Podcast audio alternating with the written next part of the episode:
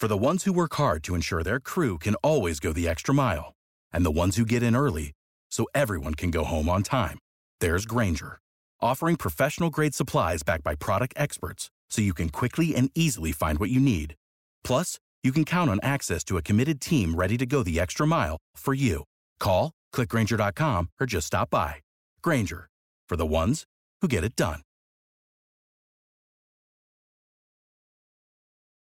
Well, Friday here on Birds 365.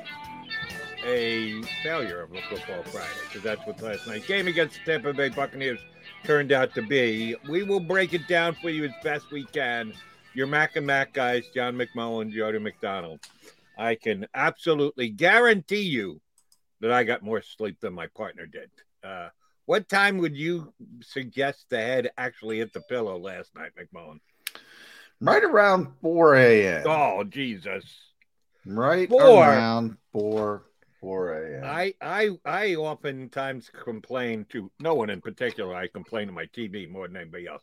Uh, that if I'm on the air on WIP or CBS uh, till two, I usually fall asleep somewhere between two thirty and two forty five because you got to wind down after show's over and done with. Um, so I don't fall immediately asleep. So I'm turning it around in like three hours. You're turning it around in two. Yeah. What time I- do you get I- back up to do the show? It uh about uh that's a good question. I'm, I'm gonna be stumbling today. Uh, about six thirty. So Yeah, yeah, I, at at at uh at some point, you know, I said, should I just power through and stay up the whole time? But uh I did get a couple winks. Uh but yeah, uh what what can you do? It's I like only- the Eagles. What can I've you only do? tried that once. We are officially, you know, I write it down for every show. Show number 135. This is the 135th episode of Birds 365. I did that once. I just uh, wasn't tired, all that tired at two o'clock. I said, I got stuff on the DVR I could watch. Let me just stay straight up. And I made it through the show, but man, did I crash when it was over and stuff. Uh, yeah, hopefully you get a nap in this afternoon because, well, you got to hear from Nick Sirianni on the day after stuff.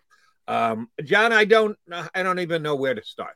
Um, let's start at the end of the final score 26. Uh, they end up losing by just 28 six points. 22. yeah. 28 22. Uh, I could put on my eagle colored glasses and tell you that, hey, they only lost by six points to defending NFL champions, Super Bowl champions, a Super Bowl winning coaching staff, the greatest quarterback of all time. Uh, a roster that is so lopsided better than the Philadelphia Eagles. Hey, to only lose by six points, that says something but you and I have both been watching football to too, for too long to know that there's more that goes into that in analysis. They were dominated last. The only place that they weren't dominated was on the scoreboard at the end of the game. Yeah, completely dominated. In fact, you know, the one thing I do give the Eagles credit for is they seem to have this ability they did in Carolina and got over the hump. They were dominated early in that game as well, and they were able to persevere and get back in the game. They cut it to one score, went for two, and which I thought was the right thing to do as well. Put some pressure and uh, on on on. I was going to say the Patriots, the Bucks. Um, uh, and but you know, Tom Brady doesn't care about that, and he just goes methodically down the field. They could have pushed it in if they wanted to at the end of the game. They didn't. This is why I don't bet on football. It would drive me crazy because if you, if you had the Bucks, they made that poor decision. They gave the Eagles a little bit of life on the fourth and three. Um, gave them field position. The Eagles were able to go down and score. Um, so a lot of different things made it a lot closer than it seemed. But they had the football for two thirds of the game. I said on the Jakib Media postgame show, my my favorite stat in this game, and I got to bring up the defenses, Jody. The the Eagles had a combined 78 tackles in this game. 78 tackles. And you say, well, all right, what what does that mean? The Bucks had a combined 37 tackles because they were never on the field. And and the Eagles defense was always on the field.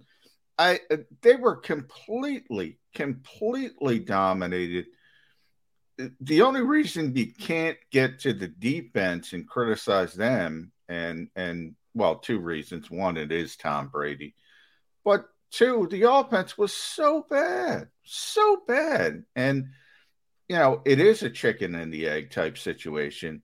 I know a lot of people are killing Nick Sirianni. A lot of people, I don't. I, some people are killing Jalen Hurts. You know, who's the problem? Who's not the problem? Well, it's a little bit of both, but you're going to force me into a corner. This quarterback's got some issues more than the head coach. You put quarterback ahead of head coach. Oh yeah, oh yeah.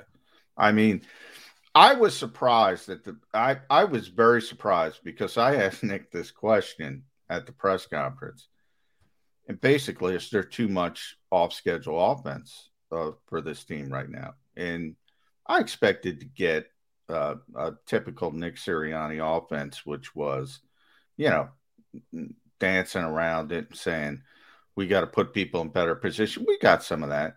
Bottom line is, he said yes, yes, it's got to stop, got to stop. Here's the thing about off schedule: it's great. There's nothing wrong. It's phenomenal when it works. It works, right? But it's not foundational. You can't count on it. By its very nature, it's inconsistent. You can't practice it. You can't you can't say, well, we're going to have that this week. You got to be able to lean on certain things offensively. And people constantly say, what is the structure of this offense? What is the identity of this offense? well, they don't have an identity and they're blaming it on the head coach. From my perspective, I see the head coach protecting the young quarterback and they don't have a foundation of this offense. They don't have an identity of this offense because of the quarterback, not the head coach. And here's and I know re- people don't want to hear that. Here's the reason why, uh, and, both were bad last night. I'm not uh, uh, overtly defending either the head coach and the play calling and or the quarterback. Neither one of them were good last night. Um, but here's the one bit of slack. I'll cut them both. Um, the revamped offensive line did a good enough job in Carolina last week. They were up against a better defense last night, and all of a Much sudden you realize that oh shoot, these guys are backups, and they're playing like yeah. backups. Your boy Andre Dillard seemed like he was uh, spending time destroyed in yeah. Jalen Hurts' lap every single play. He was getting pushed back into him. Um, so I'm going to go uh, back to the tape again. I watched the game live last night. I uh, yeah, I, got, I have my. I'm the, I'm the, same way. I got to go through the tape. You're right. right. I'll be the first to say. You know, Jody, I said Andre Dillard got lucky. Uh, no Demarcus Lawrence in Dallas. No Frank Clark with Kansas City. Now Carolina, Brian Burns is a good player, but he's undersized. He was able to take it. Shaq Barrett. Anybody who watched the Super Bowl knows what that guy can do to a game and you have Jason Pierre-Paul, and they flip them, and and they do a lot of different things. There's where I'm going to credit Jalen Hurts. I mean, they should have had about eight sacks. Right. His his escapability uh, was able to do some different things. So I hear you. The offensive line uh, uh, was not uh, great to say the least. Um, Jalen was running for his life. But here's the thing, Jody and and you know there's certain quarterbacks who who who move around. Aaron Rodgers would be the most notable example, and they have a pocket presence, and the and the eyes are always downfield. When he goes, man, it's over. He's going to run, or he's got one read, and that's it. And again, it's got to get better. And how does it get better? I don't know, probably playing time. But I go back to this philosophical discussion, and that's the bigger part of this to me Jeffrey Lurie don't want this, man. This is a placeholder season. And here's the problem. As we know, we've talked a little bit about college football. Nobody, you know, Spencer Rattler's getting benched in Oklahoma. Nobody's uh, standing out. Are the Eagles going to talk themselves into to a young quarterback? I don't know. We got a long way to go when it comes to college football and who rises up and who doesn't and all that kind of stuff but they don't want this offense. They do not want this offense. And it's not Nick Sirianni's offense. He doesn't want this offense. Trust me, he doesn't want this offense. So this is a bigger philosophical discussion. I I agree with everything you just said. Um, but as far as last night's performance goes, uh, yeah, I'm going to cut the quarterback some slack. He wasn't good. Don't get me wrong. His quarterback ra- ra- passing rating was 55. You, you can't win in the National Football League with a 55 yeah. quarterback rating, but he was running for his life. They, yeah, they had, I, am going to go back. I'm going to mark every single play because, yeah. again, I've read some of you guys who have already written about, talked about the Eagles post game show, blah, blah, blah, blah. The fact that he had to go off schedule, it wasn't like, Oh my God, he took three steps back. Boom, he moves the pocket. He immediately runs out. No, he had to because somebody was in his face on almost every single play. The Eagles' offensive no, line was a I, sieve against that good and Buck defense. Look, I agree with you, and I do a stock market report after every game for Sports Illustrated, and I was really, mm, you know, banging my head trying to figure out, okay, what's a positive? I just wanted a couple positives from this game. And one of them was Jalen Hurts' escapability. I gave him credit for that. I give him tremendous credit. Like I said, they should have had eight sacks or something of that nature. I give him tremendous credit for that. Um, but then you have to be honest about the other kind of stuff. And we always talk, even Tom Brady, we, we saw the greatest of all time. When you see Tom Brady lose in Super Bowls, well, he's only lost three. We know one he lost a shootout. He was great in that game, except when he was trying to play receiver. Um, and and then the two games against the New York Giants and what affected him, uh, pressure pressure right up the middle, uh, making him uncomfortable. So when quarterbacks get uncomfortable, obviously they play poorly. Jalen Hurts was very uncomfortable. He played very poorly. I'm just saying, no doubt about it the offensive line did not play well.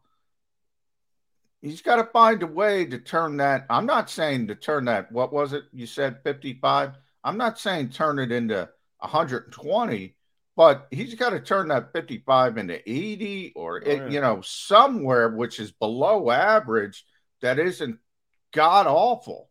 That's that's where I I I have a bit of a disconnect and uh, I haven't tuned in to uh, uh, WIP or any other outlet. Um, seeing the responses on our stream here, and people are taking. I, I, would say it's mainly coach. Uh, they're blaming the coach. I, I would say more so the coach the, than the than the quarterback, and I think they both deserve blame. Uh, both of them had uh, lousy games last night, but I do want to put the rest of the offensive line in there because I thought they were god awful last night too. Um, here's what I'll be interested in seeing as the week goes on. And I did see a clip from Sirianni's post game press conference where he talked about self scouting. Well, now that we have the extra week, we've got self scouting. This is one of the areas where the NFL uh, just bothers the snot out of me. And I'll give you your chance to talk about the mm. over legislated product no. that is the NFL in just a second. I know you want to go there, and you rightfully can go there uh, with the last night's game. But the fact that the Eagles don't get a chance to practice, that this downtime is just handed to the players on a silver platter because it's been collectively bargained that way. Because every time they collectively bargain, and this is now a 10 year deal, this is year two of a 10 year deal, uh, the owners have to give something, so they just always give away. Mm-hmm. Yeah, practice time. Yeah. We don't really need to practice. We yeah. don't really need the players in the building. Yeah, we don't really want to give the coaches more time to work with the practice. And a bad team like the Eagles a chance to get better. We want to keep every dollar in our pockets. So if we've got to give something, we'll give the players them their lives. That they don't really have to dedicate themselves to football. They don't have to do what it takes when a season is going in the wrong direction to get it corrected by going in and working that many more hours at practice. Oh no. Every minute of workout is legislated, and the players have just over years got more downtime, more downtime, more downtime. I hope they're enjoying it because they don't get the chance to when things are going wrong work on them and maybe a little effort and maybe a little bit more time spent together on the practice field could actually improve the team. Oh no, not in the NFL in 2021. Uh, no. Eagles, enjoy your downtime off last night's loss. You're right. You're right. It, it, in the old school days, you come off a performance like that, a coach would say, you know what? Nope, you're coming back in. We're going to work. We're going to work over the weekend. We're going to do that. Obviously, give them a day off or something of that nature. No, you're not allowed to do that anymore. Um, and you're right. I mean, they that that's what they give away. You have to in a negotiation, CBA, you got to give something to get something. They don't care about the preparation. They don't care about the product. Um, and guess why, Jody? Because they know nobody's turning off the TV. Same thing I said about Jon Gruden, throwing him under the bus, uh, obfuscating the Washington football team investigation. You can go off the field, you can go on the field the over legislation, the taunting penalty to Genard Avery, um, which is ridiculous, but also uh, that's what they're calling this year. So uh, from from what they asked the officials to do, the officials did what they were supposed to do. It all stinks to high heaven, but you're not turning on. And I'm not talking about you. I'm telling the viewers, Jody. You're not turning off the TV. So guess what? They don't care. They're not going to change. It's not going to get better. Live with it or don't live with it. That's their that's their mentality. And by the way, they're right. They're right. They're 100% right. There's been no indication that anybody uh, uh, is is is upset about to turn off, to not buy the merchandise, to do those types of things. And that's the only thing they will ever listen to. And it ain't happening. Right. It's not going to happen in my lifetime. I'll tell you that if they hear the criticism uh, being leveled on Birds 365, here's their collective response. Yeah, who cares? Okay, I've, I've said it. Thanks for commenting. Jody, we'll get back been, to life now the way we want to run our lives. Jody, I've been talking for 20 years about how this league is so over legislated, how it's so ridiculously. Um, I got, you know, uh, Terry McAulay, who was a, obviously a great uh, official, a, a great uh, Super Bowl referee. Uh, I think NBC, I think I get mixed up, but he's the rules analyst for NBC. I think he still is. I, I remember watching a game where even he didn't know the rule. And I'm saying to myself, well, if Terry McAulay doesn't know the rule, what is what you think a, a fan is going to know the rule? and and they don't get it and they scratch their head and they're like and I, have always explained it like this jody and I, i've been on a couple other radio shows and they raise their eyebrow i always like saying something that makes people think the very existence of rules analysts tells you you have a problem you don't need now because tv is the way it is you've seen Steve Javie do it in basketball. You've seen some people do it in baseball, but you don't need it in those sports. They just did it because they started it in football to have these rules analysts and they brought them in for television purposes. You don't need rules analysts in basketball, baseball. It's pretty self explanatory. Everybody complains about officiating or umpiring, they always do, but it's easy to understand. The NFL, you actually need these guys. You need these guys to explain what the hell is going on, what the hell they're doing because the league is over legislated. And then you get to the point of a taunting foul. And I get why everybody's upset. I'm not upset at the, the, the referees because that's what they're told to do. And they're doing their job. Is it a stupid penalty? Yes. Is it a bad call? It's a horrific call in that type of situation. But it's not the call, it's the rule. It's the rule. And your, your problem that's where you get the over legislation. Your problem is with the league, not with the individual who, yes. who who dropped a piece of laundry on the field. And yes, I thought it was a horrific call last night. Leonard Fournette caused the contact. He got up and he bumped into Genard Avery. The only thing Genard Avery did was stare at him. Uh, you know, the the second guy always gets caught. That you know how that goes. But um, yeah, you're and right. And I want to put I his head tip, in a little bit. You know, whatever. I want to tip my hat to Leonard Fournette because uh, Lenny, as they called him after the game, should have gotten an Academy Award for that performance. Mm-hmm. He causes the contract. Then he goes into an act man, of mice and men it was. It was like a theatrical performance. And I don't know if that's what made the referee drop the flag. the sell job by Leonard Yeah, man. Fournette. It's like Or- pro wrestling. You got to sell. He, you got to he sell. really did sell it last night. Or the fact that the league, Yeah. when they when you hear this, when you see point of reference, and I remember talking about with this with point of the show. Yeah. when it was uh, thrown out there, point of emphasis. Oh, you better pay attention because that means they're going to call it. Sometimes uh, you can almost see that it's a trial balloon, that it's something that they're going to call throughout the preseason and they're going to make everybody aware of it. But then they know that they probably overstepped their boundaries and they're going to skim it out back a little bit when the regular season. But they want to plant that seed in the teams and the players' heads. We're going to call this this year. Oh no, this point of emphasis one was not something that they threw all over the place in preseason. You said, "Uh oh, we better pay attention." No, they just called it when it comes. It doesn't come up all that often, but when you give them the slightest chance to drop the flag, and Genard Avery did that last night, they're going to do it. And it was a key penalty in the game. If you believe the Eagles were actually in that game, they couldn't afford those 15 yards. It was just stone cold annoying from an Eagle uh, perspective. And let me take one more shot here before we get our first break in here. I, uh, I I was just so interested in watching the game, and then the game ended, and I wanted to watch the end of the Giants and the Dodgers, so I didn't go back and watch it. Oh, I went back this morning, and I have the Eagle game on tape, so I DVR'd it. By the way, it's disappointing somebody had to lose that game between the Dodgers and the Giants. Two to Ah. one, two great teams. What they end up with wins. I want to talk about good sports. 106 and 105. 106, 105, what, what, whatever, and they're going two to one. I mean, that's amazing, and probably the two best teams. But anyway, I Right. digress. You digress. Um, I'm just going to put you to the test here, Johnny Mac. The interception, non-interception on the Brady pass in the second. quarter. I thought it was an interception.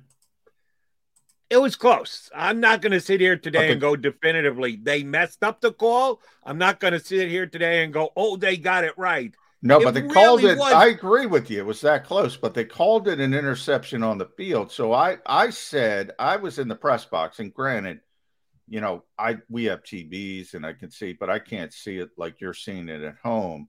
From what I saw, and maybe I was completely wrong. That was a call where I said, "Well, they're going to stick with what they called on the field."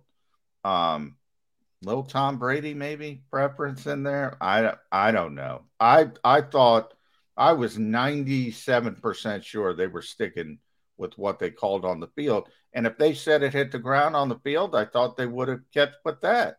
I Uh, they called Interception, I thought they should have stuck with it. I wasn't near as uh, uh, uh night. You just quoted ninety-seven. If it's fifty-one, then you're supposed to leave it as the call on the field. Um, and I do believe it was at least fifty-one, but I think it was that close. Uh, I I couldn't get nuts if they overturned it. I well, no, I but- just meant not. I don't mean 97% to play. I meant 97% sure. I I thought they were going to stick with what they said on the field. gotcha. um, for Yeah. that reason. And I, I think they should have. I think they should have stuck with what they called on the field. here's here's the point I wanted to get with. But it was the longest. Uh, I've How long do you actually think it was? They went to commercial break. They don't usually go to commercial break. And I thought, okay, they think this is going to take a while. They're going to come out. The referee is going to be standing right there, ready to announce the call as soon as they come back from a three minute commercial break. All told, from the time the ball Yeah. did or didn't hit the ground until the referee announced what the call was, how long do you think it took? Well, I just said I went to bed at about four. I think I would have got to bed at about two if it wasn't for that play. Ob- obviously, I'm exaggerating, but I can tell you normally we have a big advantage from that aspect. We can see what's going on on the field. If the offense is staying on, if the defense comes back on. So we tend to know what the call is before the people at home. And nobody knew for that long period. No, but they they were looking at that thing, and I don't know why. I mean, I, I, I who knows? Again, this league is strange at times, and you start to bring in the conspiracy theories. You know, the reputation of the quarterback does that play into it? It certainly plays into it when you're calling penalties. Uh, you know, you, you talked about the sell job, Lenny Fournette uh, did. Tom Brady tried to get Derek Barnett. Tom Brady's smart. He knows Derek Barnett's reputation. He he was trying to get him going at one point to get a to get a personal foul. Yep. Um, those guys are smart, and uh, who knows? And certainly, reputation we know in basketball, the so-called Jordan rules. Um, superstars do get deference. There's no question about it. Maybe, maybe there was a little deference there. Maybe, just maybe. The answer is six minutes and 10 Oh, seconds. I forgot the question. Six minutes and 10 seconds Yeah. from the time the ball at first did or didn't hit the ground until the referee looked into the TV camera and announced the decision was six minutes and 10 seconds. I've been watching football a long time, John. We haven't had instant replay. time. I've been. I'm a dinosaur. I go back to when uh, instant replay. What is that? Um. So for the entire time instant replay has been in the National Football League, I've been watching. I have never seen a play take six minutes and ten seconds to be decided before. And it wasn't that big a play. It wasn't like the game was decided. It was in the second quarter. If you're talking about a pass interference penalty in the end zone, a team down by one score with 40 seconds to go, you better go over that play over and over and over and over and over again and get it right. It was a play in the middle of the second quarter, and it took six minutes and 10 seconds Yeah. to decide. Right. What the hell's going on, Uh, McMullen? well, I go I go back to my original point when we are talking about uh, the over legislation. They know nobody's turning off, so what do they care? They'll take as long as they want because they know you're coming back. You might skip, you might flip over to something else going on, but you're coming back, especially if you're an Eagles fan or a Bucks fan. So they don't care. They just do what they want to do. Uh, and and I'd love to put it all on the referees, but let's be honest. Now you just gave No, me a stat before York. the show started. I need you to uh, quote the stat for our listeners. At one point during the game, the Eagles' best offensive weapon was the referee's flag Yes. because they got two very lengthy pass interference penalties. At one point, the Eagles had more yards in pass interference Yeah, when penalties when than they when, did Jal- offense. when Jalen Reagor got the second pass, remember their first two touchdowns, the majority of the yards on both of those drives were Jalen Reagor pass interference calls. Um, when he got the second one, I think they were at 95 yards. One was 45, one was 50. Um, could be wrong, but somewhere in that range. Um, they were they were ahead in pass interference yards and total offense when they scored, they they went over the top. It was actually the play before. Uh, I think they're just over hundred. Uh, yeah, it was bad. It, it, it was bad from an offensive. And actually, that was another one of the positives. You know, people focus on the taunting call because it was so big and it was uh, I, it was it's a terrible rule. Um, they also had the unnecessary roughness call. And I still don't know what happened. There was no replay. I didn't see it live. I don't know if you saw it Miles early in the game. Miles Sanders, yeah, I got no idea. They never showed it. Yeah, now don't know, don't know what that was. But overall, they only had four penalties for 41 yards, so that was a positive. And and uh, Tampa Bay had 120 yards of, of penalties, so that was a positive overall in the game. But Jalen Reagor, man, all right, yeah, he Torrey Smith uh, them twice, um, and and it led to touchdowns. He also dropped two passes, three targets, no reception. I mean, that kid is lost. And by the way, we got to talk about Zach Ertz. Zach Ertz is out of here. I Yeah, mean, I- there I there were rumors a buzz last night. I heard uh, that uh, was the case. Uh, one quickie before we get our first break in. We're way late to our first break. Um, yeah, this is going to be a backhanded compliment.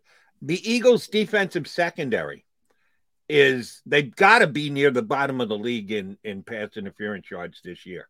They they just haven't been called for major like last night. Well, Tampa getting No. a hundred yards. Well, there's a reason for that. It's called cushion. They all backpedal every, except for Avonte Maddox. Darius Big Play Slay missed two interceptions last night. Backs up on every play. Steven Nelson backs up on every play. Harris backs up on every play. I'll give Harris. Well, they're being told what the they're they're being they're executing what Right. they're being told I, to do. I'm dropping this in Gannon's lap. Don't kid yourself. Um, that's their defense. Yeah, let's play zone. Let's keep everything in front of us. Yeah, we'll Mm-hmm. let Tom Brady uh, work his way down the field for 275 yard touchdowns, one nine play, one ten play. Yeah, but they didn't make a big play against us, did they? If it ends up with seven at the end, Jonathan, that's not a good job. If you make them take their time to go down the field, that's nice. But at some point, you have to get a stop. Bending too much ends up in a break. And Yeah. yes, they played way too And, much. and too Adam. Schefter, who's taken a lot of heat this week, so I'm going to give him a, a shout out here. Uh, he just put this up a little uh, while ago. Last night was the 112th time in Tom Brady's career in which he attempted at least 40 passes in a game. Now, of course, this is the greatest quarterback of all time. Most of us are on that page at this point.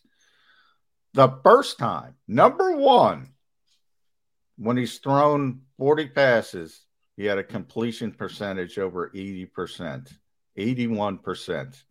First time. Tom Brady's 44 years old, been playing since I believe they invented the game. The First century. time, Tom Brady has done it. And it's because of what you said. Too much zone. Too much zone.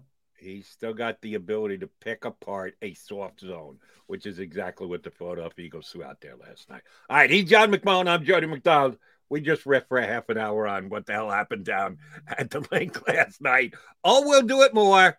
Uh, next hour, we got our buddy Martin Frank up.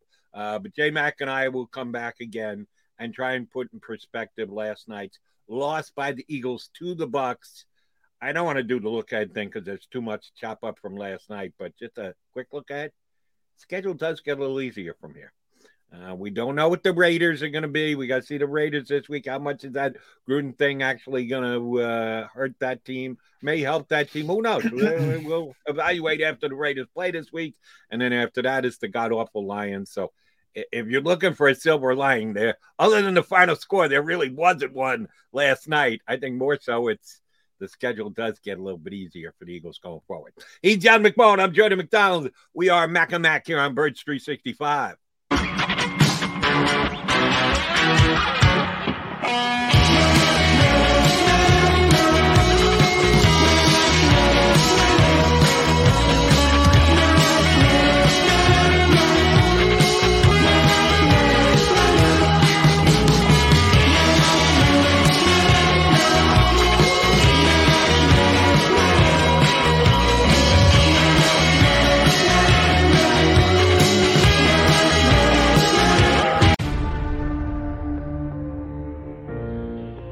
When it comes to the fight against insurance companies, large corporations, and the healthcare industry, injured victims are always the underdog.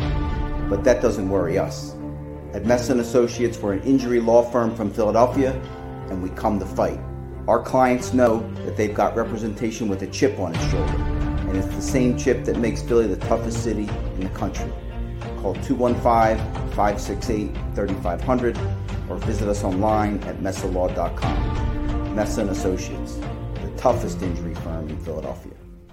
At Stateside Vodka, every new customer gets the world's best rocks glass. Free. What's that? Uh, a rocks glass? You're telling me that bottle is cut in half? You could say that. Holy shit. And you're telling me I can get one of these glasses for free? That's right. One free rocks glass per customer with each first time purchase of Stateside Vodka. So good, it just disappears.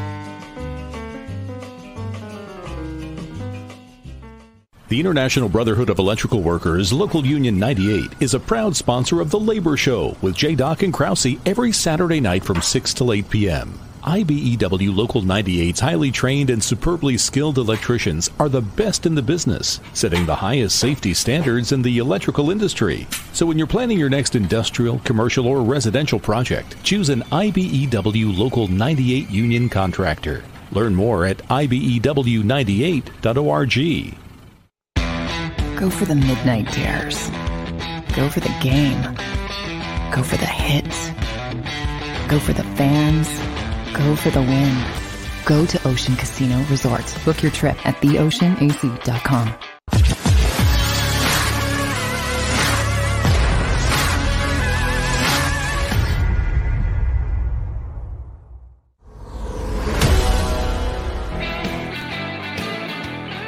are the Mac and Mac guys, John McMullen and Jody McDonald. Mac cutting it out today on very little sleep as he was down at the uh, Linc late last night. One of the reasons I'm sure, John, is something we mentioned just before uh, we went to break, and uh, I got this probably via social media more than anything else. Um, that the rumors were buzzing pretty good that there is some renewed interest in Zach Ertz around the league. Now, to Ertz's credit, I thought he played a pretty good game last night. He got one of the three Eagle touchdowns. There was one particular pass uh, that Jalen Hurts would love to have back. Was probably his worst pass of the night, as a matter of fact. Maybe even worse than the interception he threw because Zach Ertz was wide open. He just couldn't get the ball to him. Uh, Ertz played well, and if that's the determining factor as to why Zach Ertz gets traded, all right, so be it because he was numero uno, no Dallas Goedert, knew he was going to be the man, uh, going to finish high on the snap counts. I haven't seen him yet, but I'm sure that he played a ton last night and he did get the ball thrown his direction as much as anybody on Eagles offense. Uh, what were the rumors? What teams are you hearing? How imminent is it? Will Zach Ertz be on the field the next time the Eagles are? Um, well, number one, Jody, you should check out my social media. Come on, I got the snap counts up there. Boom, I got Okay, it. So he I bet. played. He played. Uh, uh, I'm trying to pull it up. Uh, blah blah blah. Um, 46, uh, 52 snaps. So 88 percent. Obviously, we expected uh, he was pretty much going to be a full time player without Dallas Goedert. That turned out to be uh, the case. I do think he played pretty well. Now we've been through this before. He was very emotional coming off the field, so it seemed like um, he had gotten some information. Who knows? I know people around the league do not expect him to be with this team next week. Never mind by November second. So um, this is even though they were big before. Um, this they seem to be growing to the point where certainly by November 2nd, you don't expect Zach Ertz to be on this team, and maybe not even by next week. Uh, the two teams being focused on Arizona and Buffalo. I would think Arizona would be number one for a number of reasons. Uh, they have nothing at the position. Uh, they think they're a contender. They probably are a contender. Um, he loves it out there. That's where he was in the offseason, working out, trying to rehab with with his wife. Julie. They were both injured at the same time. They were living in Jordan Hicks's house. And by the way, it's the second part of this. I think the Eagles might be trying to bring Jordan Hicks back. Wouldn't that be interesting? Player for player trade. They need they need help in linebacker. They need help in linebacker in the worst, worst possible way. So I do think Arizona is the most likely candidate with Buffalo uh, being second. Uh, but I, I do not expect Zach Ertz to be here again. Certainly by November second, and if you if you force me to pick it, I say he's not even here for for next week. Next week, uh, which will be very interesting. Um, I'll tell you that I'm playing a little devil's advocate here. That I'm I'm not making this argument from strength myself. Uh, but I did just mention right before we went to break that the next two games on the Eagles' schedule, in my estimation, are really potentially winnable. At Las Vegas next week, we don't even know what to break. We can postulate an opinion right now that the team is in an uproar because of what happened to Gruden. I mean, a lot of nice things being said about the guy who's stepping in as an interim. And I give the Raiders some credit for this because Bisaccia, and I apologize if I mispronounce his last name, has been at Gruden's right hand side for a decade plus, goes all the way back to, to Tampa, their uh, relationship. And they made him the assist, uh, they made him the full time coach when they could have gone with a couple of guys who have actually been head coaches in the National Football League before we were on that staff, and this guy has never done it before, which tells me that number one, they're picking a guy that they just think is best suited for the job. Good for them. They didn't just go with the well, we got to give the guy the job to, to a guy who's already had it before. And number two, they're holding just Gruden responsible. No one is being told they're guilty by association because they're tight with Gruden. Because it was, it was all him. He made these Yeah. statements, nobody else. So I give the Raiders that much credit. But even doing so, we got no idea how they're going to play, how it's going to affect them on the field when they get on the field, which means in nine days, uh, the Eagles could actually go out to Vegas and get a win. And then the week after that, they play the Lions, who, yeah, I, I'm, I don't get everybody who's defending the Lions and go, oh, but they hang tough. Oh, but it tears up Dan Campbell after the game. They, yeah, he was crying. He cried crying after the game. week? They're Yeah. 0 and 5. Yeah. They stink. well, I do. they yeah. stink much worse than the Eagles do for my money. So before you know it, you're four and four after eight games. If you're gonna do that, No, you're in the mix. Are you are you actually just giving up on Zach Ertz? Um, I don't think they're giving up on Zach Ertz. It's just the realization that uh, they can, you know, they're at that point. This is the game Howie Roseman has been playing uh, from the start. He he wanted value for Zach Ertz. He's gotten to a point where evidently has a contender willing to probably go ahead of where they would have went before. Uh, to go get a, a tight end because of need at the present time. Uh, he he was never going to be back next year, so um, you're not a contender. I think from the perspective of it, I hear what you're saying from the schedule getting easier, but I think Dallas has shown enough to let you know that they're not going to be terrible. They're not going to be eight and nine.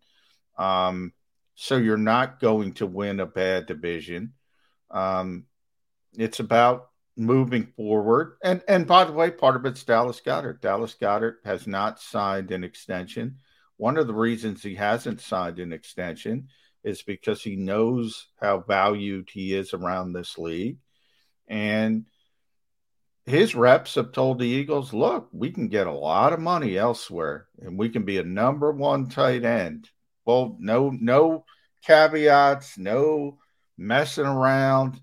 Um, and the Eagles know they gotta they gotta go in Dallas Goedert's direction. Um, so all of that plays into it, um, and it's you know it, it, he's not going to be here long term, so you might as well get something for him. That's where the Eagles are, and that's probably what's going to happen. I don't I don't have a problem with that as far as yeah, you're right about the schedule lightening up and and and the Raiders what they've done. You know, what's interesting, that's been kind of a theme when you need an interim coach around the NFL. You go to the special teams coordinator because they're the only other coach that deals with the whole team. Right. Uh, so if it's in season, happened with the Rams a couple years ago, with Fassel. Um, when when when Mike Zimmer had an eye problem, the Vikings went with their special teams coordinator. I forget his name, Mike Priefer, I think was his name.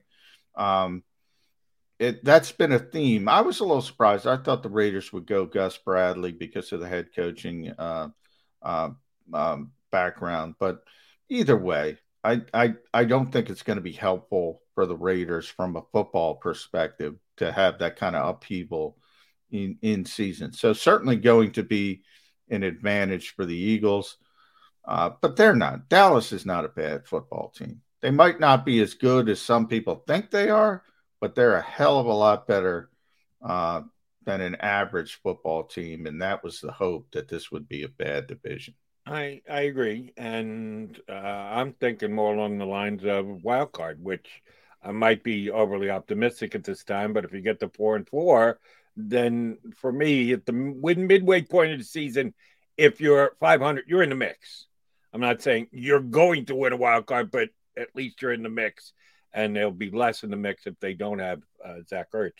Uh, this just dawned on me, and it's one of those out of sight, out of mind things and you me asking you the question is probably even unfair but maybe you know something because i know you were high on him and i know i was high on him but you're around the team all the time i'm not any word on tyree jackson No, yeah, they put him. Tyree's uh, he's been at practice a couple times watching. Um, he looks good. He's he's uh, um, they called it about an eight week injury, so we're getting close. Right. Um, um, yeah, he'll he'll be back in the mix at some point, especially if they trade Zach Ertz. That's He'll why be- I'm asking if they trade Zach Ertz.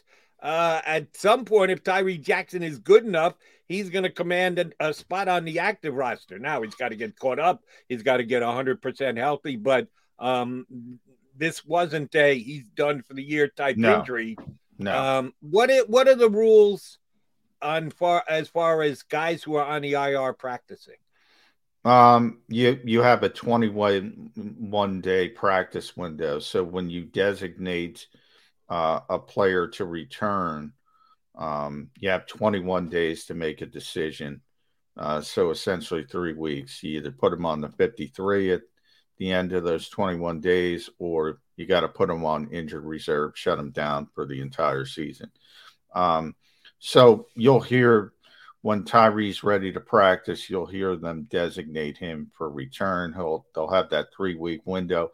Now, sometimes, you know, you designate a guy to return, they play that week. Sometimes you use the entire window.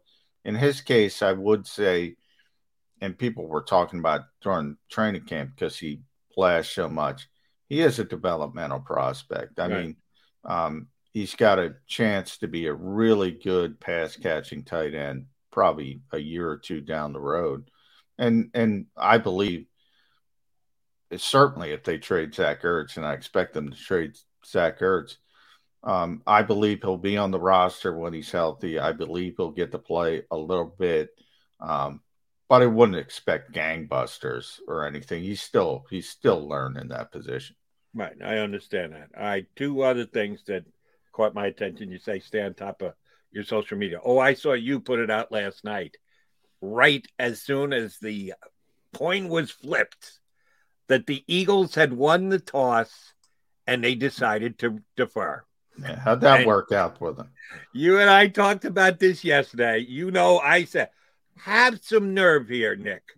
Uh, you, you're trying to make a name for yourself as an NFL head coach. You're taking some criticism, rightfully deserved criticism, uh, but you want to make a name for yourself. Do something a little different. Do something a little unexpected. Yeah. You you do have to realize, even though you don't want to admit it, Johnny Mac, Jody Mac will say it for you. You went in outmanned last night. They have a better team than you do. All you have to do is check last year's standings. Super Bowl champion Eagles four and eleven. This year's standings, they're five and four and one. You're two and four. Uh, yeah, you got to do something to shake it up a little bit. How about you win the coin toss and say, we believe in our offense. We're going to be able to move the ball. Let us take the ball first. Nope. Win the toss, defer, down the field, 75 yards, touchdown, Tampa Bay. Yeah, Gotcha. I don't I don't get these teams, Jody. I've been talking about this for years and I'm glad you brought it up. Look, there are teams you got to be honest with yourself. We talked about self-scouting. All right, we have the hindsight now. I got the game book right here, Jody. We have the hindsight now. Um time of possession 39 56 to 2004. Please round off for me. 40 to 20. Yes, thank you. 40 to 20. I told you about the tackles. So the plays, the total plays uh, offensively, uh, 75 for Tampa Bay, 52 uh, for the Eagles. I talked about what do you want to do in this game? You want to shorten the game. You want to keep the football. away. You did the exact opposite. You got the ball. You put the football right in Tom Brady's hands, and it started from minute one. You're behind the eight ball. Yep. I don't get these coaches who can't be honest with themselves. Look, I'm with you. In a normal week, if you're playing Detroit, if you're playing Las Vegas, I want to defer. I want to try to do the sandwich the half thing. Yep. I want to score at the end of this, the, the the first half. I'm going to get the ball in the second half and try for that one-two punch. If it works, it it's brilliant. That's really when you take the the heart of a team away. But you got to be honest with yourself. And now we have it. We have the hindsight. they should have took the football, Jody. If only to even out a little bit of that time of possession and you get that first drive. Now, hopefully you don't go through it at three and out. But I mean, the Eagles' first drive was actually okay. Now, most of it was the pass interference, but um, they went down and scored. Uh, and then they sputtered from there. I just, I don't get it. I don't get why more teams don't do it, especially when you're playing good teams. And for the Eagles, that meant uh, they should have done it. And I don't remember the coin toss. I'm not saying they didn't do it, uh, but Dallas, Kansas City, when you're completely outmanned in Tampa Bay, that's what you do. If you win the coin toss, take the stinking football. It's what the analytics say to do, John. The analytics say always defer so that you might get that extra possession of the game. Yep. If yep. if both teams have three possessions in the first half, you get the first one in the second half, and it just so happens that the second half uh, it comes down to a seven possession rather than a six possession half. You get an extra possession. And any way you analytically slice it, it's always better to have yeah. one more possession than a team than one less possession than a team. So I get it. I understand all the analytics, but that's in a vacuum, and the game isn't played in yeah. a vacuum. So you have to be able to factor in other forces, and the mismatch of rosters, as both you and I brought up, is something that absolutely should be added in. And they didn't last night, which is was a mistake. Well, that's my problem. And you know if people look at old guys like us, Jody, and and say, "Well, you won't open your mind to the analyst." I love analytics guys. I have Ryan Paganetti on the show. I listen to Matt Manocherian we have on the show. Love these guys. I listen to everything. And and so many people you see them on social media more than anything. I'm not talking about those guys. Those guys know I'm open minded. I'll I'll listen. Um, but at the end of the day, to the to the hard headed analytics people on on social media, look, everything about analytics is about uh, large sample sizes, and it it but but everything in football on a particular day is a small sample size. You got to factor in what's going on on that particular day. That's when feel comes into it. I'll give you a perfect example. I would have taken the ball. I also would have went for it on fourth and ten I know they're probably not going to get it late in the game when they're down two touchdowns and they had the fourth and 10 and all the analytics. Well, no, you can't go it on fourth and 10. Oh, guess what? I'm going for it. The odds of converting that are better than stopping Tom Brady again and again and again as the team, as the game moves forward. I, I would have went for it. They went for the field goal. Ball don't lie. Jake Elliott missed it. That's telling you you should have went for it. Um, so it works both ways, and I think I think there's not, you know, you can't just boil everything down to one number and say this is right on a particular Sunday.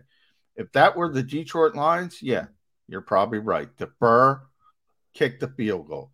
If that's the Tampa Bay Buccaneers, no, take the football, go for it on fourth and ten. Then let me let me get your thought on this one because I was seriously debating it uh, at the time. They had played better defensively in the second half. They came up with the big stop when they needed it on fourth down, which kind of did reopen the door to maybe even steal the victory against the Tampa Bay Buccaneers. After you score the touchdown, love it. Two after point, you rightfully it. gutsy go for the two point conversion, and now a touchdown and a PAT wins it for you you got a decision to make.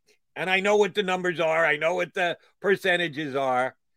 You can always go at an onside kick. And we've actually seen a couple onside kicks work this year. Teams have recovered onside kick. I actually believe the percentage is up slightly from what it was last year. It's more difficult than it's ever been before. You're only allowed X amount of guys on one side of the field. Used to be able to line up nine guys, let the other team know which direction you're kicking it in. Didn't matter because you were kicking it that way because you had nine sides, nine guys on that side of the football. Uh, they legislated that out of the National Football League too, so it's that much more difficult to get yeah. an onside kick. Should they have gone onside there rather than just give it to Brady and say, well, we're going to ho- uh, ho- believe that our defense is going to turn them over again and we're going to get the ball back or we're going to be able to go down? Yeah, I probably would have Yeah, gone I, onside. there. I I thought you were talking about the two point conversion, which I love. no, that I- was that. That yeah. was a given that that was a Yeah. good call. That was easy as far as I was concerned. The- I would. I one uh, the- the onside kick decision. I I would not typically onside kick it because it's just ridiculous. The, the odds and what they've done again with the over legislation. That's that's one where you go back a week to Carolina with the block punt. If you see something, and you know Tampa Bay's not paying attention, and they think you're kicking it off, and you think you have a chance to sneak one in there and surprise them, then I might talk about it. Like in the week prior, I was talking about TJ Edwards and Shaun Bradley came to Michael Clay and said, Look, we're getting this look. They're showing this. We can have this blitz. We can get this punt. And they did it. If they saw Tampa Bay sloughing off, just assuming, because remember, and last night was one of those games. It was touchback, touchback, touchback. Nobody was returning kicks. Everybody gets um, sort of slumping their shoulders. It's not really a play anymore because they've legislated that out of the game as well. If you can catch them and they're not ready for it and you see something, that's okay.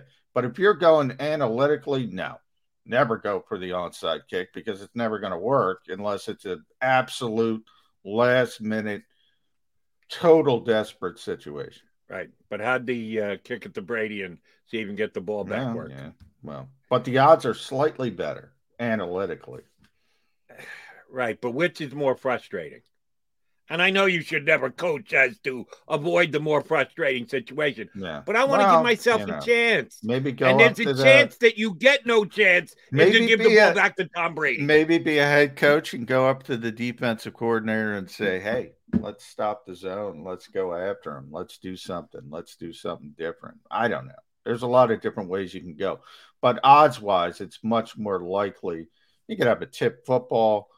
Um, you can have somebody get through with a quick rush. You can, yeah, a bunch of things can happen on defense that, even though it turned out in a negative fashion, it's going to give you better odds than um, you know, winning the lottery, which is basically akin to getting an onside kick in this league.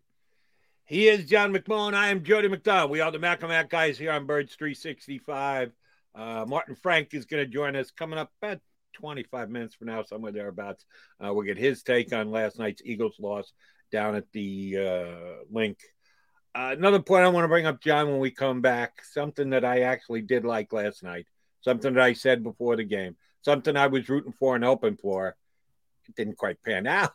So both Nick Sirianni, and I, Sirianni and I got to go. Hey, at least we tried, right?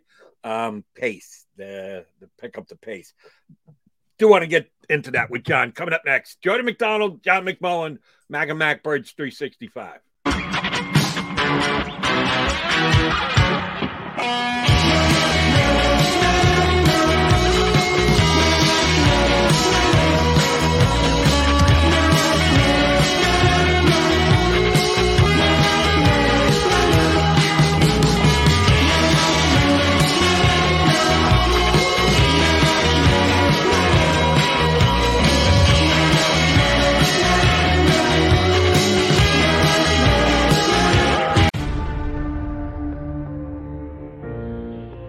When it comes to the fight against insurance companies, large corporations, and the healthcare industry, injured victims are always the underdog.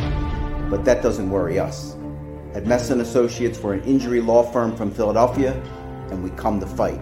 Our clients know that they've got representation with a chip on its shoulder, and it's the same chip that makes Philly the toughest city in the country.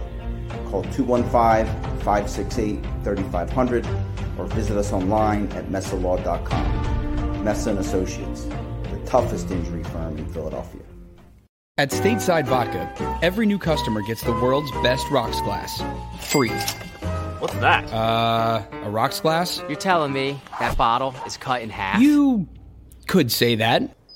Holy shit. And you're telling me I can get one of these glasses for free? That's right. One free rocks glass per customer with each first time purchase of Stateside Vodka.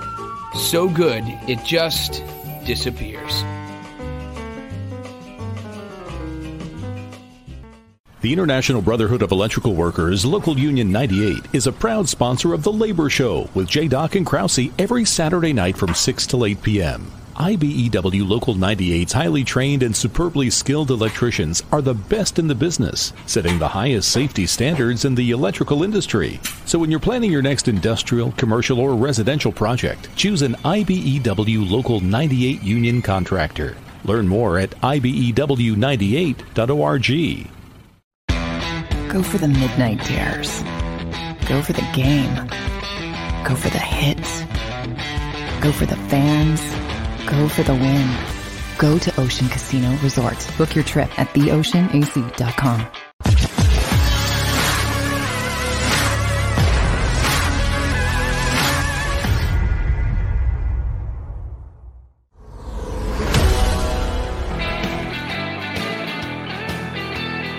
Hour down, hour to play on a day after Eagles lost Football Friday.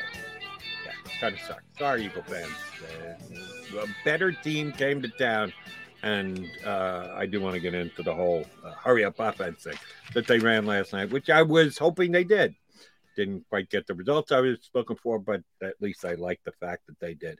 Um, here's something that I was planning on talking with you at the top of the show, John, but like often, you and I just start talking and we get off on tangents, which is great too. Um, here's the bottom line from last night's game, since we're at the start of hour number two. For the ones who work hard to ensure their crew can always go the extra mile, and the ones who get in early so everyone can go home on time, there's Grainger, offering professional grade supplies backed by product experts so you can quickly and easily find what you need. Plus, you can count on access to a committed team ready to go the extra mile for you. Call, clickgrainger.com, or just stop by. Grainger, for the ones who get it done.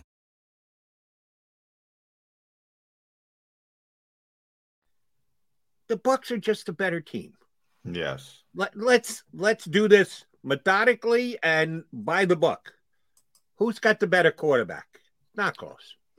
Who had the better running game? Well, the Eagles didn't run the ball. They never run the ball till there's five minutes to go in the game. So no, no great shock there that Leonard Fournette had a better game than Miles Sanders. And don't give me, oh, Miles was great late.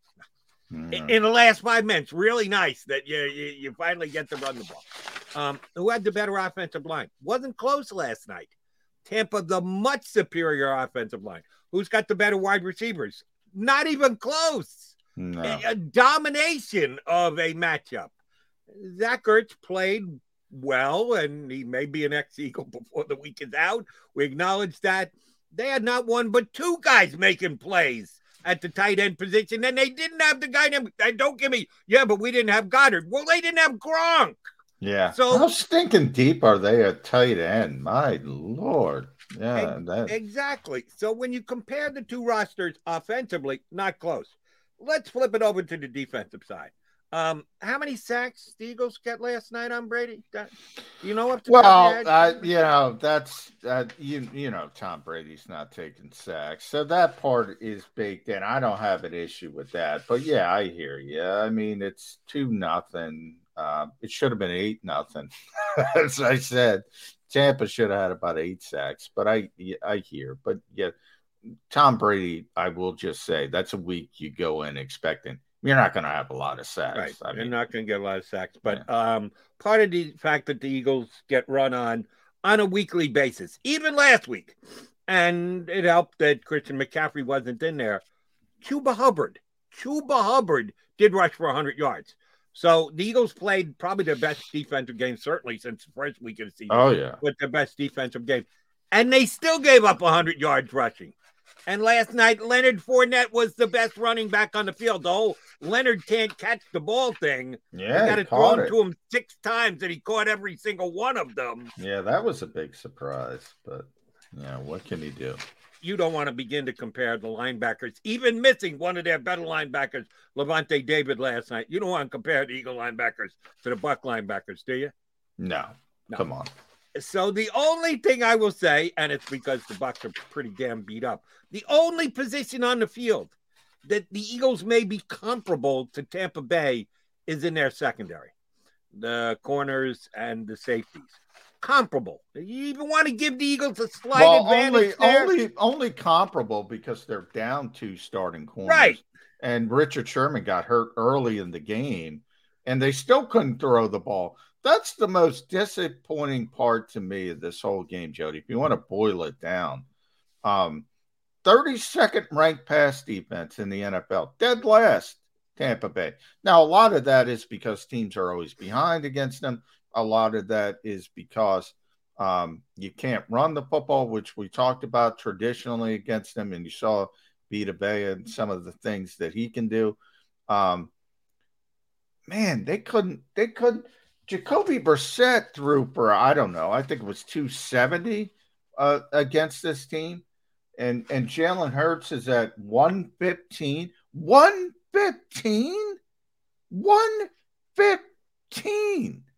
Now, uh, you know, DeVonta Smith didn't have a big game. Okay, obviously, DeVonta Smith by the way, for the first time, also one of the positives, uh, ran a rub route perfectly because they let DeVonta Smith do it and not uh, Greg Ward or JJ Arcega Whiteside. And all of a sudden, the touchdown turns into a touchdown to Zach Ertz because DeVonta Smith does it correctly.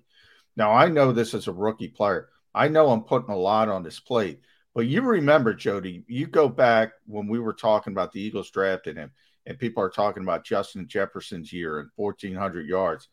I'm saying it's got nothing to do with DeVonta Smith, but DeVonta Smith can't, even with an extra game, get near those numbers because this will not be a high volume passing team. This will not be a high volume. They can't get him the football. And this is why I go back to the beginning when we went off on my tangent. You can kill the head coach all you want. I'm going quarterback before I'm going head coach. They can't get the football to receivers in a traditional fashion. Now, if you want to kill Jalen Reagor, kill Jalen Reagor. He stinks.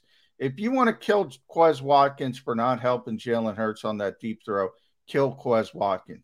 DeVonta Smith can play, and they can't get him the football.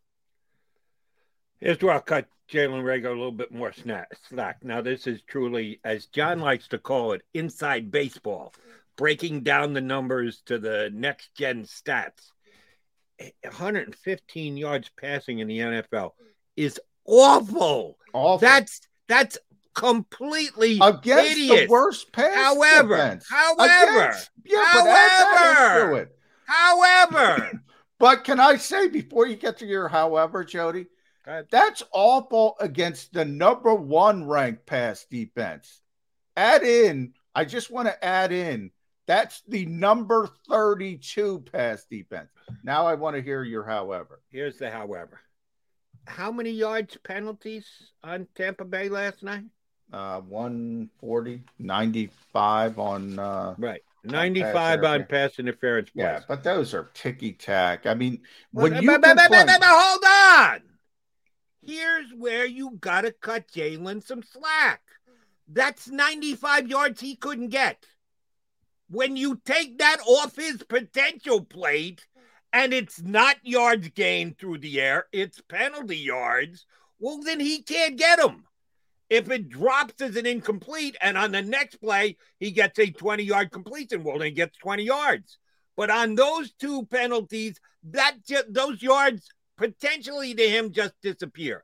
You get this every once. Now, usually you don't get two pass interference penalties for 90 some odd yards in a game. That's an anomaly. That doesn't happen often, but that's how you end up getting 115 yards passing because the Eagles got those yards. You tack those no, yards the on. Yards are important, yards. Jody. The yards are important. And I got to watch the game again, and I'm I'm I'm kind of flying blind. Uh, but watching live, I didn't get the feeling that those two passes had a chance to be completed. It was just awful play, awful technique by the Tampa Bay corners. So there's where I go. If you have a good corner on the outside, if you don't have a backup, that it's exact. Now, if it were going to be a completed pass, if it were a legitimate penalty in the fact that I'm not saying they shouldn't have called him, I'm saying they committed the penalty to stop the completion, I would agree with you. these were not well thrown balls to a receiver with I, a chance I would to catch say. I, I do remember both plays. I would say one was absolutely catchable. That the the penalty kept the player from, and you never know because You you, can drop the ball. I You- you- I up, trust you make a your- play, I trust you your can catch it, but you don't catch it. One was absolutely catchable. The other one was, yeah, probably a real bad defensive Yeah. decision to. I got the uh, feeling both were panic sort of situations with a young quarterback who started getting handsy way before he needed to. But I, again, I'll I'll defer to you because it's tough seeing it live. I didn't get the feeling they were well thrown balls watching them live, and and that you know that's meaningful to me. That's meaningful context. The, the, the guy had a poor passing game, just a poor, poor.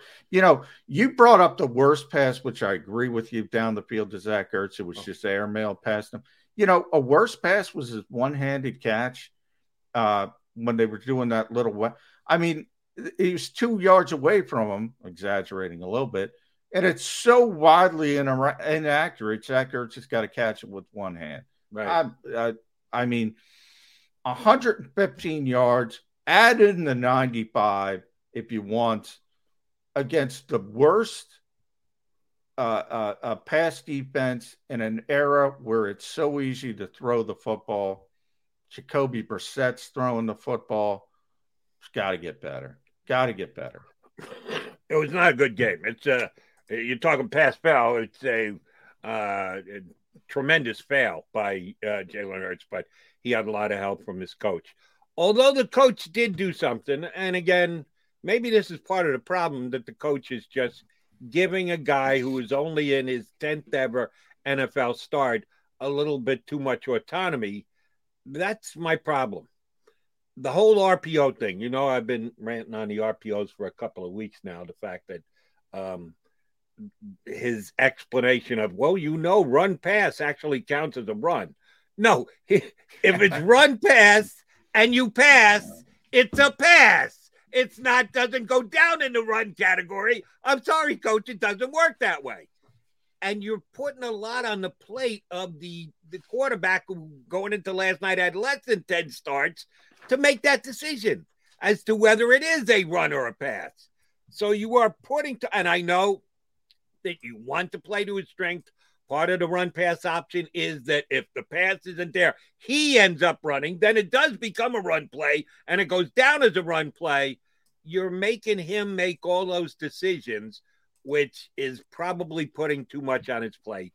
And last night, I wanted to put even more on his plate because I wanted to see him play with pace a little bit. I wanted to see him go no huddle because I, I think it's a weapon. I think I- I anytime you can keep the other team from substituting and getting specific guys on the field, you want to do that. But when you do that, you're putting that much more of an onus, onus on the quarterback. And it, I, I was excited to see it last night. Between you and I, it didn't really accomplish anything. It didn't.